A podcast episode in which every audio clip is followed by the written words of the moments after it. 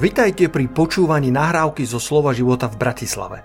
Veríme, že aj toto posolstvo vás posilní vo viere a povzbudí v chodení s pánom.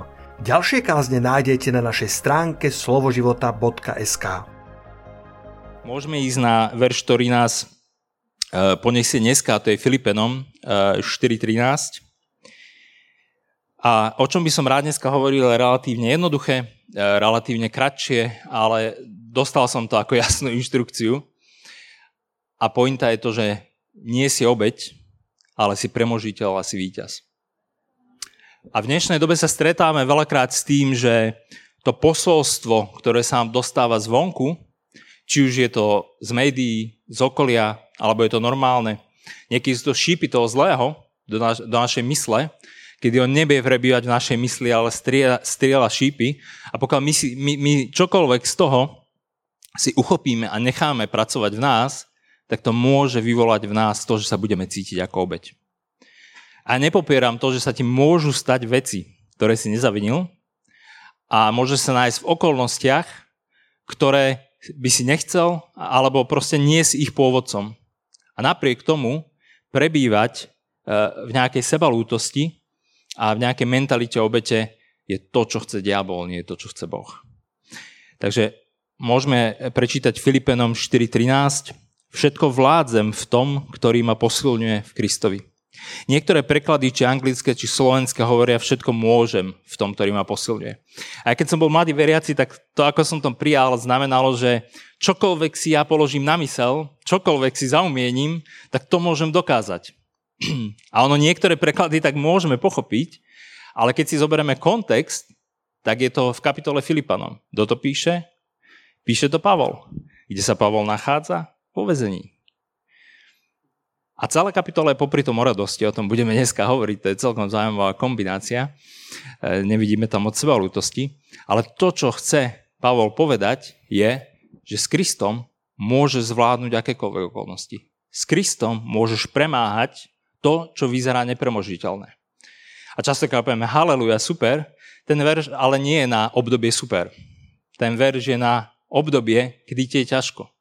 Ak mám premáhať, ak mám zvládnuť niečo, tak to bude asi niečo ťažké. Niečo, čo pre mňa by bolo je výzva a radšej by som si vybral tým neprechádzať. Takže Biblia je plná takýchto momentov, kedy môžeme povedať haleluja, ale častokrát je to tak, že ak ti niekto prorokuje niečo dobré v budúcnosti, veľakrát to Boh používa, aby si chytil záchytný bod v tej budúcnosti lebo tá časť, ktorou máš prejsť k tej budúcnosti, by ti mohla dať pocit alebo náhľad, že toto vôbec nie je v tvojej budúcnosti. Takže ak mi ľudia prorokujú dobré veci, tak na jednej strane sa teším, na strane druhej nie som prekvapený, neočakávam, nechcem očakávať náročné veci, zlé veci, ťažké veci, ale nie som prekvapený, ak prichádzajú. A upínam sa na to, čo bolo. Ako keď my sme sa modlili za svoje prvé bývanie. Boh nám dal konkrétne slovo a a skutočne ja si neviem predstaviť, ako by sme prešli tými všetkými vecami, nechcem ísť do toho, lebo toľko času nemáme, ale ako by sme prešli všetkými tými náročnými vecami, ktorými sme museli prejsť, kým sme boli, kým sme vlastnili po 10-12 rokoch manželstva svoj prvý byt. Takže, takže ak všetko vládzem v Kristovi, v tom, ktorý ma posilňuje, tak to znamená, že mám premáhať že budem potrebovať vládať, aby sme neboli tým prekvapení. Lebo je to od slávy ku sláve, ale, ale, ale tá cesta je niekedy náročná. Nie sme zbytočne vyzývaní k radosti. Ak by tá radosť bola prirodzená, alebo by bola dôsledkom okolností a bezproblémovosti, tak by sme možno neboli toľko vyzývaní k radosti. Ale sme upomínaní, raduj sa aj tak. Nezabudni, čo máš. Nezabudni, čo si dostal. Nezabudni, že nie si v tom sám. A pôjdeme do 1. Samuela, 13. Eh, kapitola, verše 10 až 14. A čítame tu o Saulovi, eh, ktorý eh, sa chystá na súboj s Filištínmi. Filištíni sa zbiehajú a chystajú sa zautočiť a má prísť Samuel ako prorok, ktorý má obetovať pánovi. To sa bežne robilo ak si bohoval Bože boje, tak chceš predtým stráviť čas s pánom, chceš obetovať pánovi, chceš mať jeho slovo, tak ako to Dávid mnohokrát robil. Ale vidíme tu dôsledok e, spôsobu, akým Saul žil už posledné obdobie po svojom živote, kedy napriek tomu, že je to ťažké, tak ako keby nedokáže, alebo kvôli tomu, že je to ťažké, sa nedokáže spoliehať na pána a začína hľadať skratky. Môžeme prečítať. A stalo sa, keď už e, doobetoval zápalnú obeď, tým rozumej Saul, ktorý obetovať nemal, že tu prišiel Samuel a Saul mu vyšiel oproti, aby ho pozdravil. A Samuel riekol, čo si to urobil?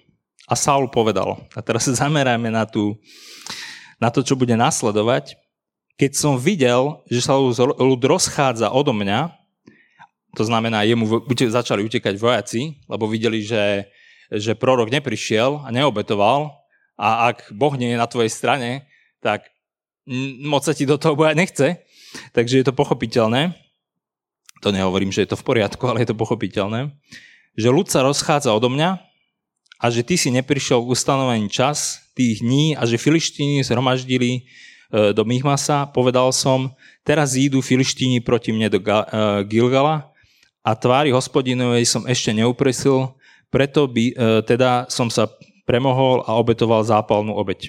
A Samuel riekol, Saulovi bláznostvo si vykonal, neostrial si prikázania hospodina svojho Boha, ktoré ti prikázal, lebo teraz by bol hospodin pevne postavil tvoje kráľovstvo nad Izraelom, takže by bolo trvalo až na veky. Ale teraz neobstojí tvoje kráľovstvo, hospodin si už e, vyhľadal muža podľa svojho srdca a hospodin mu prikáže, aby bol vovodcom, nad jeho ľudom, lebo si neostrihal toho, čo ti prikázal hospodin. Ja mám šťastie pochopenie pre uh, Saula, lebo keď som sa vcítil do jeho situácie a predstavil som si, že sa mi rozchádza vojsko uh, a že proste už to vyzerá, že každú chvíľu budú útočiť a všetky tie okolnosti, ako líder, ktorý zodpovedá za to, tak viem si predstaviť, že bol pod veľkým tlakom. Problém bol, že sa tomu tlaku podvolil. A dneska nechcem hovoriť o tom, že prečo bol pod tlakom, čo mal urobiť predtým, čo mal urobiť potom, ale chcem sa zamerať skutočne na tú pasáž, kde Saul argumentuje Samuelovi, prečo to urobil. Lebo robíme niekedy tak aj my. Robíme niečo, čo vieme, že sme nemali urobiť, alebo nemali urobiť v tom čase, alebo nemali urobiť tým spôsobom. A čítajme teda, že kto je na vine. Keď som videl, že sa rozchádza odo mňa, to znamená, ľud sa rozchádzal, nie, a že ty si neprišiel na ustanovený čas tých dní, to znamená, Samuel, aj ty si meškal, a že filištíni e, sa zhromaždili do Michmasa, to znamená, filištíni išli zautočiť, ja za to nemôžem, povedal som, teraz idú filištíni proti mne a tvári hospodine a tak ďalej. Hej? To znamená, to, čo tu robil uh, Saul, je hľadal vinníkov. A je nám to prirodzené. Úprimne, ak sa veci zle stanú, je nám prirodzené hľadať vinníkov. Ak sa veci nevyvinú tak, ako sú, tak je prirodzené, že chceš vedieť, kto je na vine. Chceš nájsť toho zodpovedného. Chceš nájsť um, escape goat, jak sa to povie. Obetného baránka je veľmi, veľmi, veľmi voľný preklad. Uh, chceš nájsť proste niekoho, ako? Hej. Ten escape goal, ja to vysvetlím, aby to bolo pochopené. Escape bol, bolo v starom zákone, keď e, si mal hriechy, tak proste e, na, na tú, na tú um, goat je koza. Na kozu bolo ako keby dané tie riechy, ona bola potom vypustená do, do púšte a my častokrát hľadáme, aby sme, aby sme to odozdali na niekoho, keď sa niečo zle stane. Ale život nie je taký jednoduchý. Život nie je taký jednoznačný málo kedy býva jeden vinník, ktorý spôsobil všetko. Málo kedy situácia nastane jednou jedinou vecou. Väčšinou je to kombinácia vecí. To znamená, ak mne sa niečo stane, čo som si nevyvolil a niekedy čo som si spôsobil, tak sa pýtam sám seba, čo som mohol robiť ináč. A ako to urobím na budúce. Ale potom z toho územia, že kto je na vine a čo sa stalo, potrebujeme utekať kade ľahšie. Lebo problém je, že ak tam ostávaš, tak skôr či neskôr proti, nasiakneš takou mentalitou obete.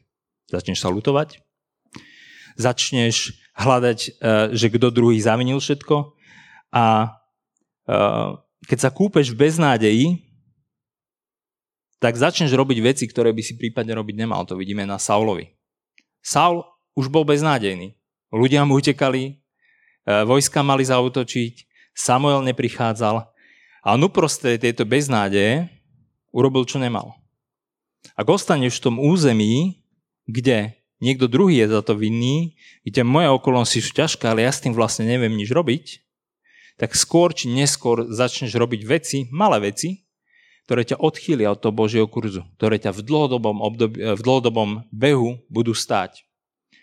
Takže uh, príklad uh, Saula je ten zlý príklad v našom prípade. Ak veríš alebo vyhlasuješ, že si obeťou svojich okolností, tak to znamená, že nad svojím životom nemáš žiadnu kontrolu. To je veľmi zlé miesto. A my nemáme kompletne všetko v našom živote pod kontrolou, to nevravím.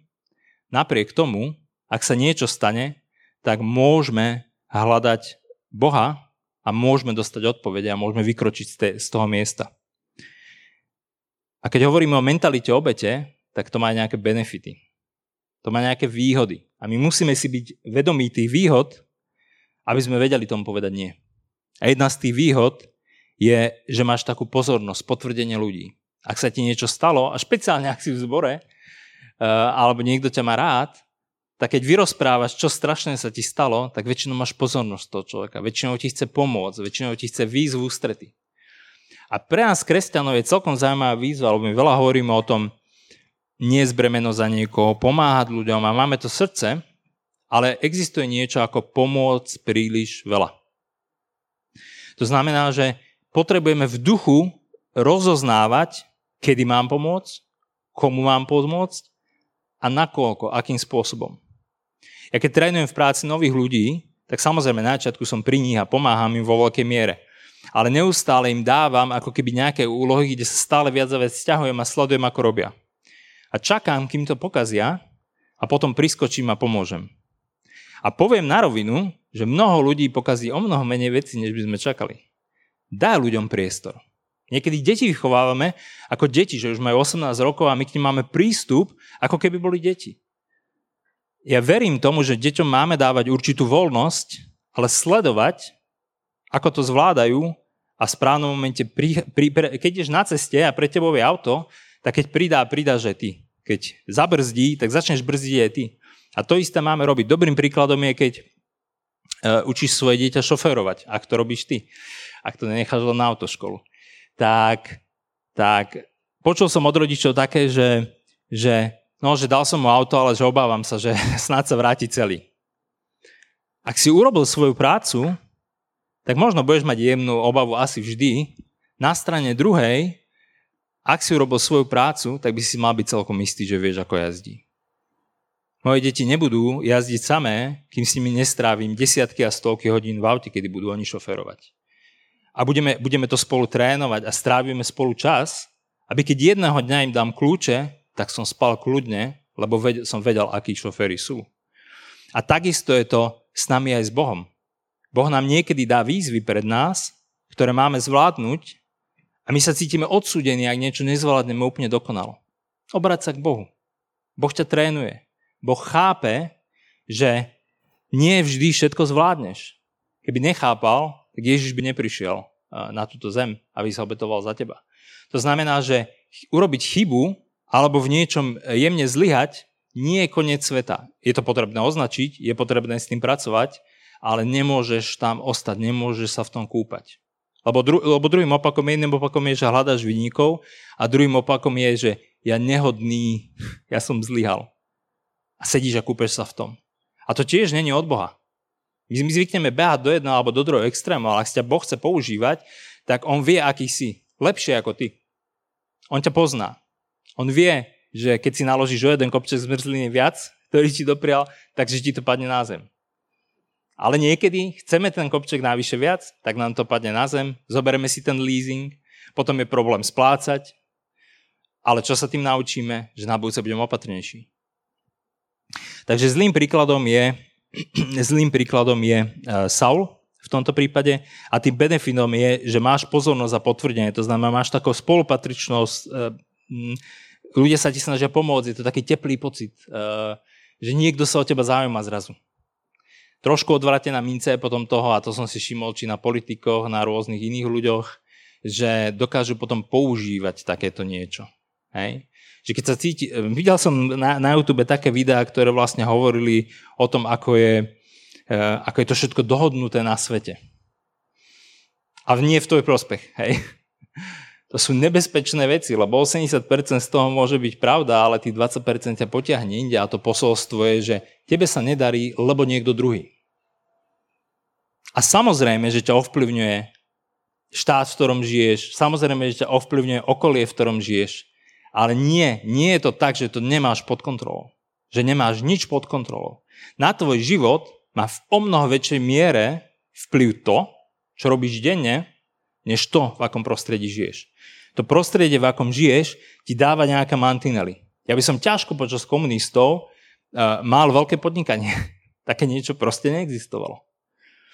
Ale, to znamená, to bolo to veľké ihrisko, ktoré vymedzilo. A v rámci toho ihriska, ktoré ti vymedzujú okolnosti, ty vieš robiť veľký rozdiel. A to je dôležité povedať, že proste nikdy si nechaj povedať, že ty tam tým nemáš žiadnu kontrolu a žiaden vplyv. Lebo potom druhou výhodou je, že sa lutuješ, e, tá, lutuješ sa svet sa proti tebe, si zaseknutý a nevieš, e, to je teda problém, prepačte. E, že druhou výhodou je, že nemusíš brať na seba riziko.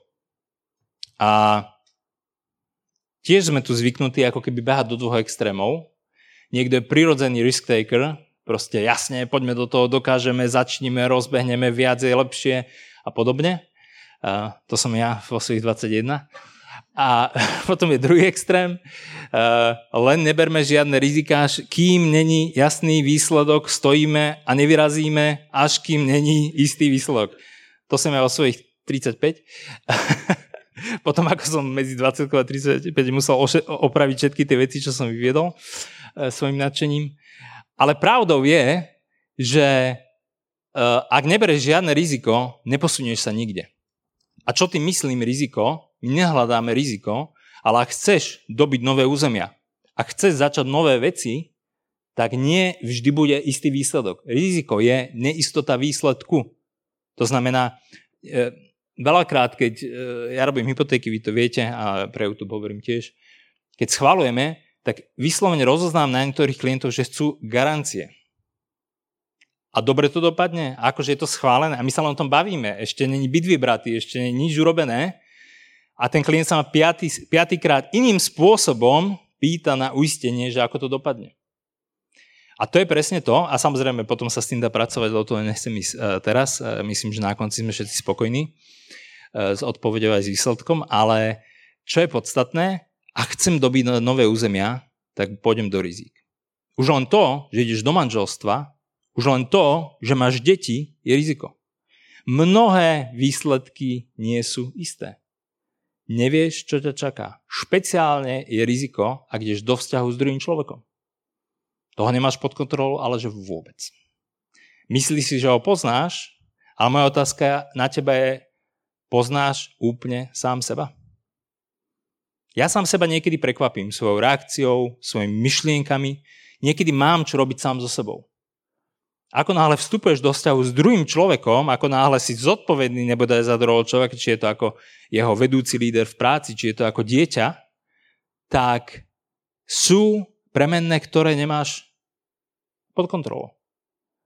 Znamená to, že sa nemáš snažiť?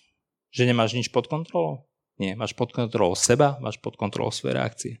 Takže my potrebujeme brať rizika v živote, ak sa chceme posúvať, ak chceme mať také, taký život, ktorý nikam neprišiel, tak vtedy, keď nezoberieš rizika, je to v poriadku. Ale ak žiješ tu a snažíš sa o niečo, tak proste rizika brať budeš a nie všetky výsledky budú garantované. Nebyť ako keby paralizovaný z tej chyby. Hej? A teraz sa mi ťažko hovorí na príklade Saula, lebo, lebo ak by to nevyšlo, tak akože Uh, tí filištíni by ich tam vyčistili úplne, hej? To znamená, že my nehovoríme o nejakom riziku, že prišiel som o tisíc eur alebo, alebo uh, pokročil som si nárazník na aute. Uh, takže myslím si, že on bol pod solidným tlakom. Uh, ale Ale nesmieme sa báť robiť chyby. Neveľakrát ľudia povedia, tebe sa tak darí, ty si úspešný. Spýtajte sa niekedy Katky. Alebo niekoho, kto im blízko, kto ma pozná. To je 10, 20, 30 vecí. To neznamená, že všetky sú zlyhania, ale, ale, ale málo čo z toho je veľký úspech, kým proste príde jedna. Ale tá jedna, čo vyjde, tak potom na nej stávam. Z nej sa učím. Takže to nie je tak, že sa má... Ja vidím, že ľudia sa niekedy boja chyby snažia sa urobiť všetko správne. A samozrejme, daj čas príprave, to je extrémne dôležité. Nebudem vyrážať, lebo už sa mi nechce pripravovať. Budem sa pripravovať, ale v určitom momente prídeš do bodu, kedy už si pripravený v rámci možností, ktoré máš, v rámci vedomostí, ktoré máš, informácií, ktoré máš a proste potrebuješ vyraziť. Tá ďalšia rada je vykroč. Vyraz. A vtedy ideš do toho rizika. Stane sa chyba? Pre, je to presne o tom, že pouč sa z toho, ale nestráv veľa času na tom mieste, kde analizuješ tú chybu. Stráv tam toľko času, koľko je treba, ani o minútu viac a vyrážaj ďalej s novou vedomosťou, s novou skúsenosťou. Ne, nebojať sa ďalšie chyby. Riziko sa, e, to som nechcel hovoriť, ale dobre, ešte, ešte to poviem si, mám povedať. Um, e, riziko sa, um, skôr taký finančný pohľad, ale E, riziko sa riadi tak, že si robíš analýzu, že čo je najhorší, uh, najhorší výsledok, ktorý sa môže stať za daných okolností. A pokiaľ si schopný ten najhorší výsledok prežiť, alebo prípadne znížiť jeho riziko, lebo sú častokrát kroky, keď si povieš, že reálne toto je to riziko, tak ty vieš dopredu robiť veci, ktoré to riziko minimalizujú, alebo minimalizujú jeho dopad a vtedy môžeš vykročiť ďalej. Toto je, toto je, ako treba si niečo prečítať o, o, o analýze a minimalizovaní risku, ale skutočne to môžeš dennodenne používať v živote a je to výborná vec. No a treťou výhodou alebo benefitom mentality obete, že nemusíš niesť zodpovednosť. Lebo ty nie si za to zodpovedný, lebo niekto druhý za to môže. Ale problém je, že potom sa tiež takisto nikam neposunieš. Častokrát v práci, v rodine, e, e, v zbore musíš brať na seba zodpovednosť. Ak bereš zodpovednosť za, za seba, e, na seba, za tým, za rodinu, tak bereš zodpovednosť za seba, na, na seba za niekoho druhého. A niekto niekedy niesol zodpovednosť za niekoho druhého, tak vie presne, o čom hovorím.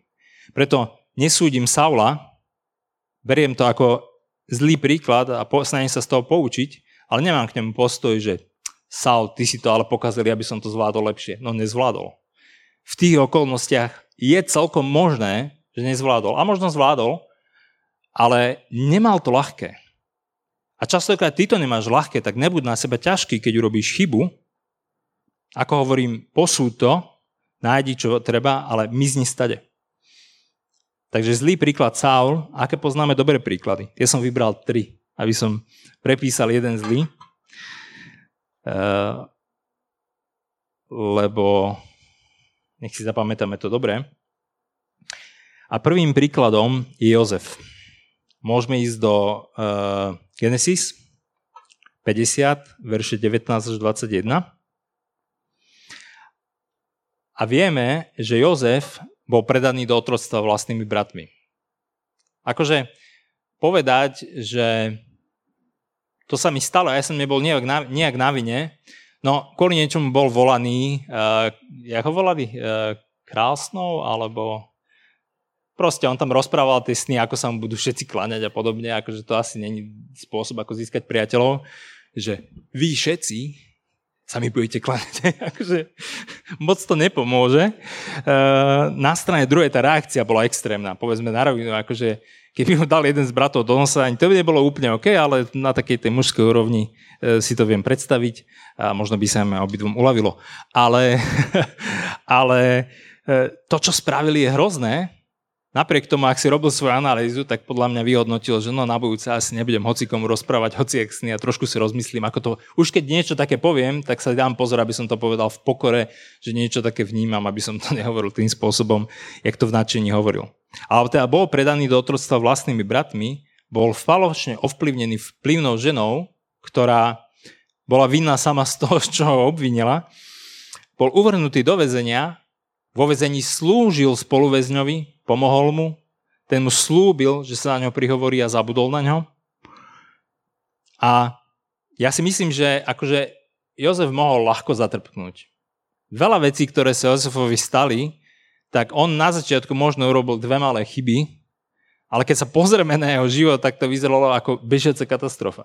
Ako niečo, čo sa na ňo rúti. Rozhodne nemôže povedať, že Jozef si toto spôsobil sám, a napriek tomu v tom nenachádzame veľa sebalútosti, veľa mentality obete.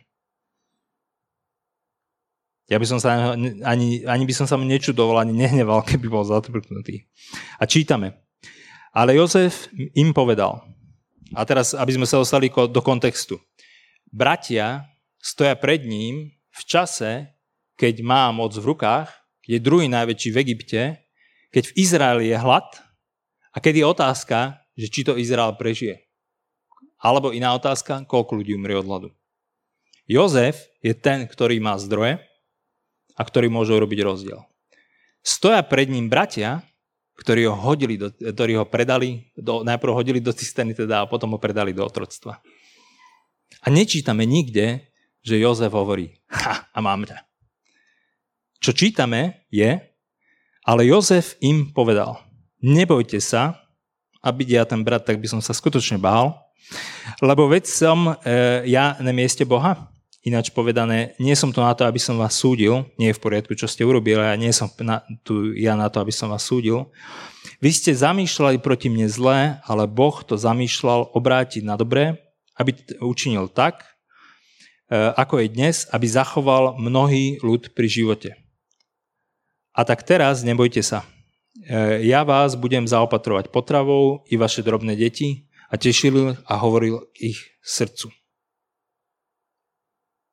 Ja si myslím, že keď porovnáme prípad Saula a prípad Jozefa, tak ak niekto sa mohol cítiť ako obeď, ak niekto mohol povedať, stali sa mi veci, ktoré som si ozaj nezaslúžil a nespôsobil, tak je to skôr Jozef nenachádzame na Jozefovi jeden moment, keď by označoval niekoho druhého ako zodpovedného.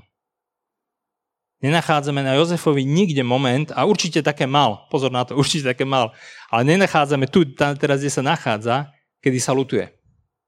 Sebalútosť je deštruktívna emócia.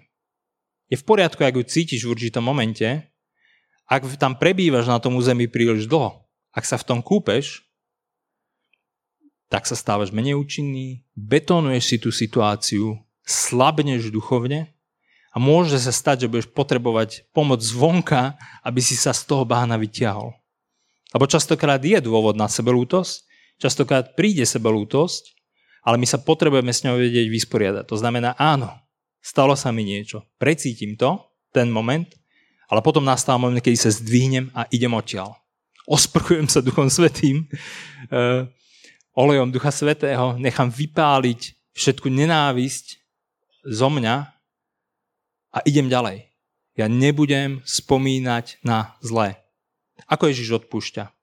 V hlbinách zabudnutia, ako keby sa nikdy nestalo. Je otázka, do akej miery my ako ľudia sme to úplne schopní, ale mal by to byť cieľ, za ktorým sa načahujeme. Aby sme nehľadali vyníkov, aby sme precítili, čo precítiť máme, lebo sa stalo, ale potom zapichli vlajku, povedali, tu sa stalo, ahoj, otočili sa a išli ďalej.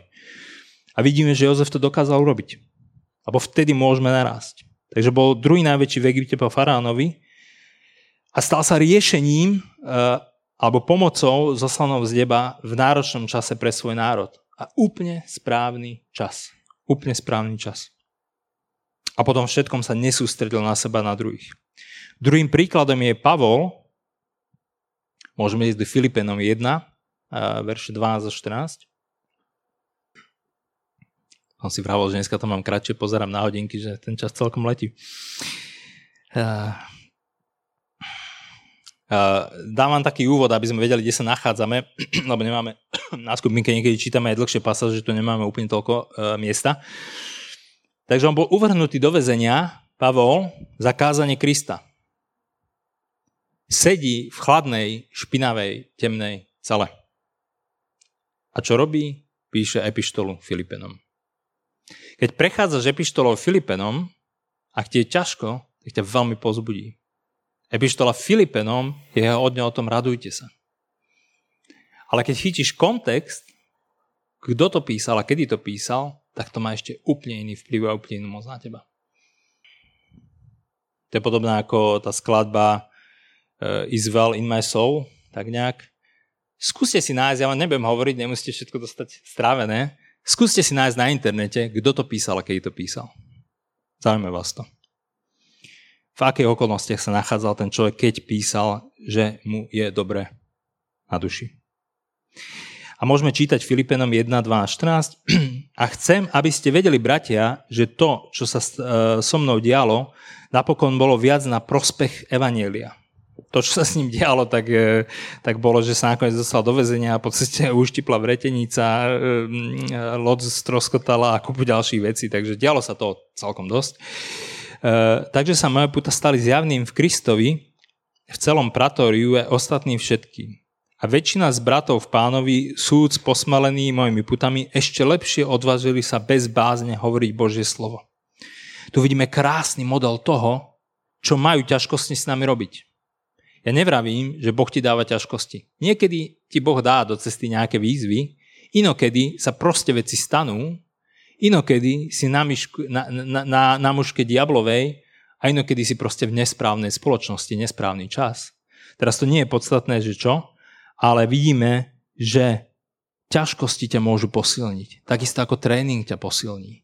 Ak je ti ťažké niečo dvíhať, ak začneš trénovať, tak za 3 mesiace to môže byť ľahké. A preto my potrebujeme aj duchovne trénovať, lebo výsledkom ťažkostí môže byť to, že si silnejší, si pripravenejší, si odolnejší. Prečo môže, prečo môže e, labúť alebo kačka uprostred zimy plávať v jazere? Ja by sa, akože niekedy sa chodíme okúpať zime, ale je to náročné, ale akože je to, ako nechceš tam byť. a ona tam cesta všetko pláve. Jedno z tajomstiev, jedno je samozrejme to, že to robí často a že je tam stále, to znamená, že je zvyknutá a že je tak uspôsobená. A druhá vec je, že jej perie je namazané. Predstav si, že by nebolo. By za 3 minúty vyzerala ako húbka, ktorú máš v drese a s ktorou umývaš riady a asi by je moc teplo nebolo. My potrebujeme byť namazaní duchom oleja svetého. My potrebujeme na sebe zbroj Božiu. My potrebujeme byť odolní. A niekedy sa modlíme aby sme boli odolní a potom Boh dá výzvy a modlíme sa, aby ich zobral. Ale to je to, kde my máme nájsť to, čo je v nás. Lebo on je to v tebe. To není to, že sa máš zmeniť na niekoho, kým nie si.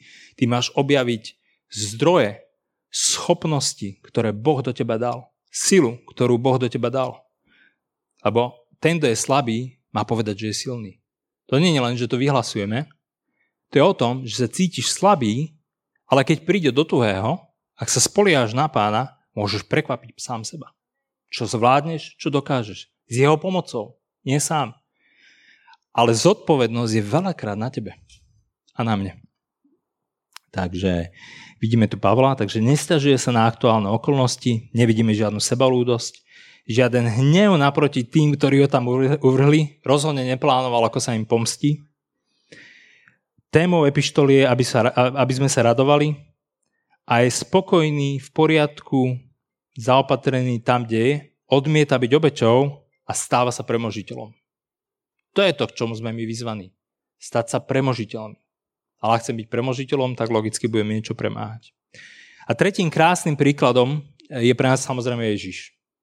Ježiš, ktorý nikdy nezrešil, ktorý prišiel kvôli nám na túto zem, a cez to všetko nevidíme v ňom veľa sebalútosti, nevidíme v ňom, že by hľadal akokoľvek druhého vidníka, dokonca vidíme v určitom momente na konci, že za tých, ktorí ho chceli ukrižovať, za tých, ktorí sa posmievali, tak sa modlí, aby e, im to nebolo rátané.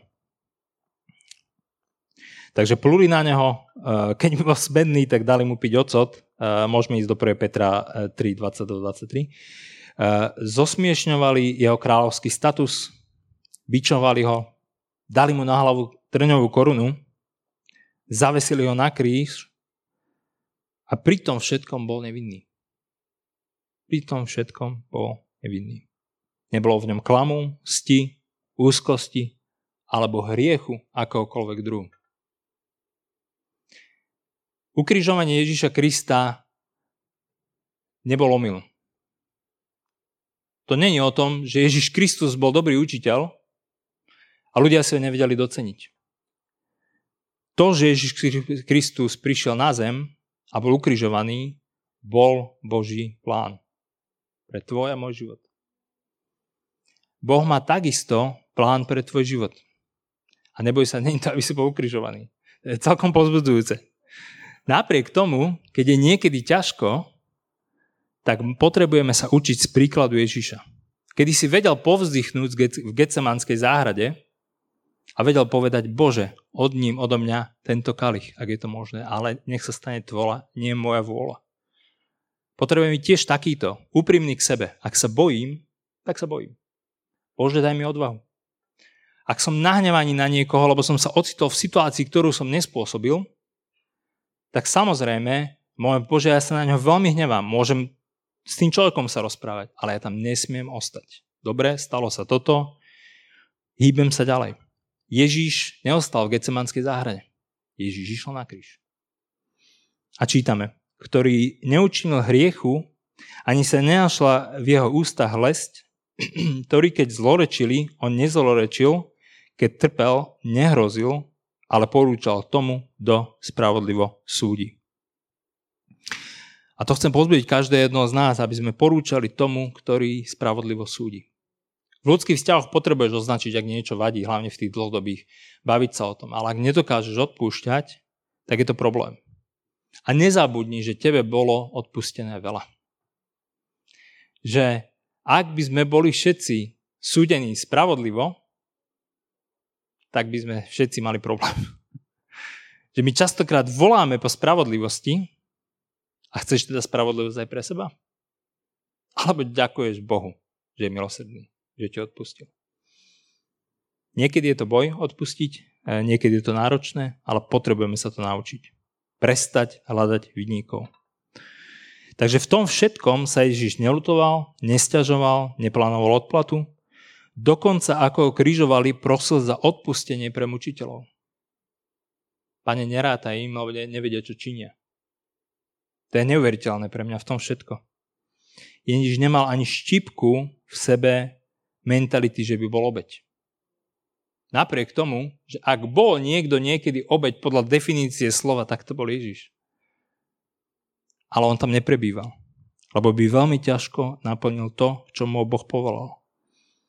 Ak necháš, aby do teba vstúpila mentalita obete, budeš veľmi ťažko naplňať to, čo Boh pre teba pripravil. Ak budeš hľadať vinníkov, budeš veľmi ťažko naplňať to, čo Boh pre teba pripravil. Postav sa, ako keby uhni sám sebe, prestan zavadzať sám sebe v tej ceste, ktorú Boh pre teba, pre teba má pripravenú. Pýtaj sa Boha, aby ťa mohol použiť, aby, aby ťa mohol uzdraviť na duši. A čo je podstatné, ak sa zdáme, zdáme tých, už len prakticky, ak sa vzdáme tých uh, benefitov obete, ktoré sú, že máš tu pozornosť a potvrdenie, nemusíš na seba berať riziko a nemusíš niesť zodpovednosť, tak ak sa dokážeš toho vzdať, ak dokážeš pracovať na tom a postupne to nechať za sebou, tak tam nemôžeš nechať prázdne miesto. Lebo si zvykol nejak spracovávať tie situácie a potrebuješ sa ako keby e, posunúť inde. Ja poviem prakticky, lebo toto nie je kázeň teoretická, všeobecná, to je niečo, čím som si sám musel prejsť a, a bol som na tom mieste, keď som sa zvykol lutovať, keď som zvykol hľadať vinníkov. Viem povedať, že je to nádherný život, zbaviť sa tohto. Je to nádherný život. Je ti o toľko ľahšie. Stalo sa. No a čo? Takže tri veci, ktoré mám pre vás. Odvykni si stiažovať sa. To bolo asi najnáročnejšie. Odvyknúť si stiažovať sa. Keď si roky zvyknutý stiažovať sa, tak je to veľmi náročný proces častokrát. Môže to Boh zoberať takto, keď sa budeš modliť, ale ak nie, tak proste budeš musieť sám seba striehnúť a bude to nejaký proces a zo začiatku sa budeš cítiť veľmi zvláštne. Ale teraz nemusíte do tých veršov, ja už len prečítam. Filipenom 2.14 hovorí, všetko čínte bez reptania a bez pochybovania. To, čo hovoríš, ovplyvňuje to, aký tvoj život vyzerá. To, čo hovoríš, ovplyvňuje okolnosti, v akých žiješ. Takže ak tvoje okolnosti nie sú ideálne, nespôsobil si si ich, ale to, čo hovorí, ich môže betónovať. Stane sa ti niečo, ocitneš sa v niečom zlom, tým sťažovaním si nalievaš betón do tej nádoby a ťažké sa ti bude tam pohnúť. Prečo? Lebo sa tvoja identita sa tam začína koreniť.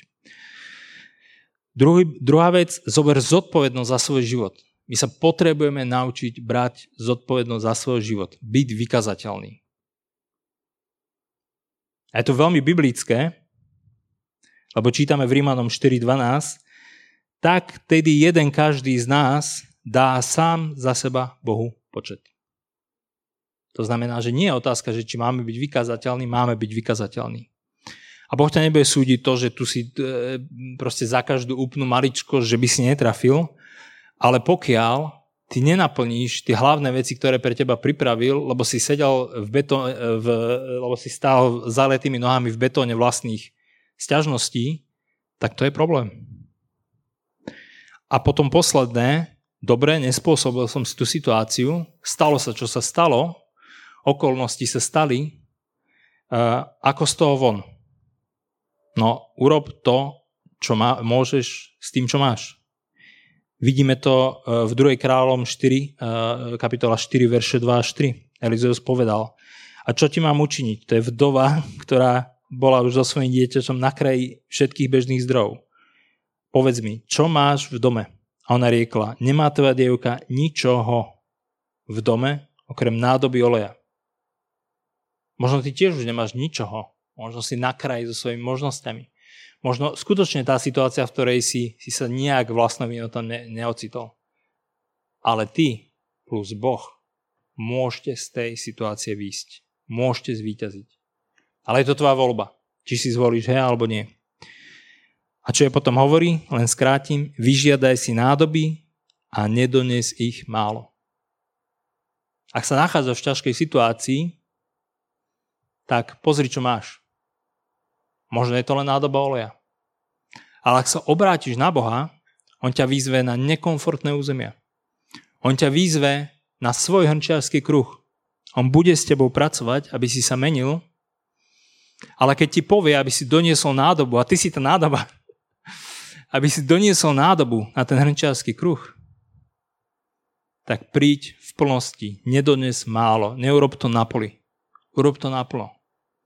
To vás chcem dneska vyzvať, aby sme, aby sme neboli obeťou, ale aby sme si vyvolili byť premožiteľmi.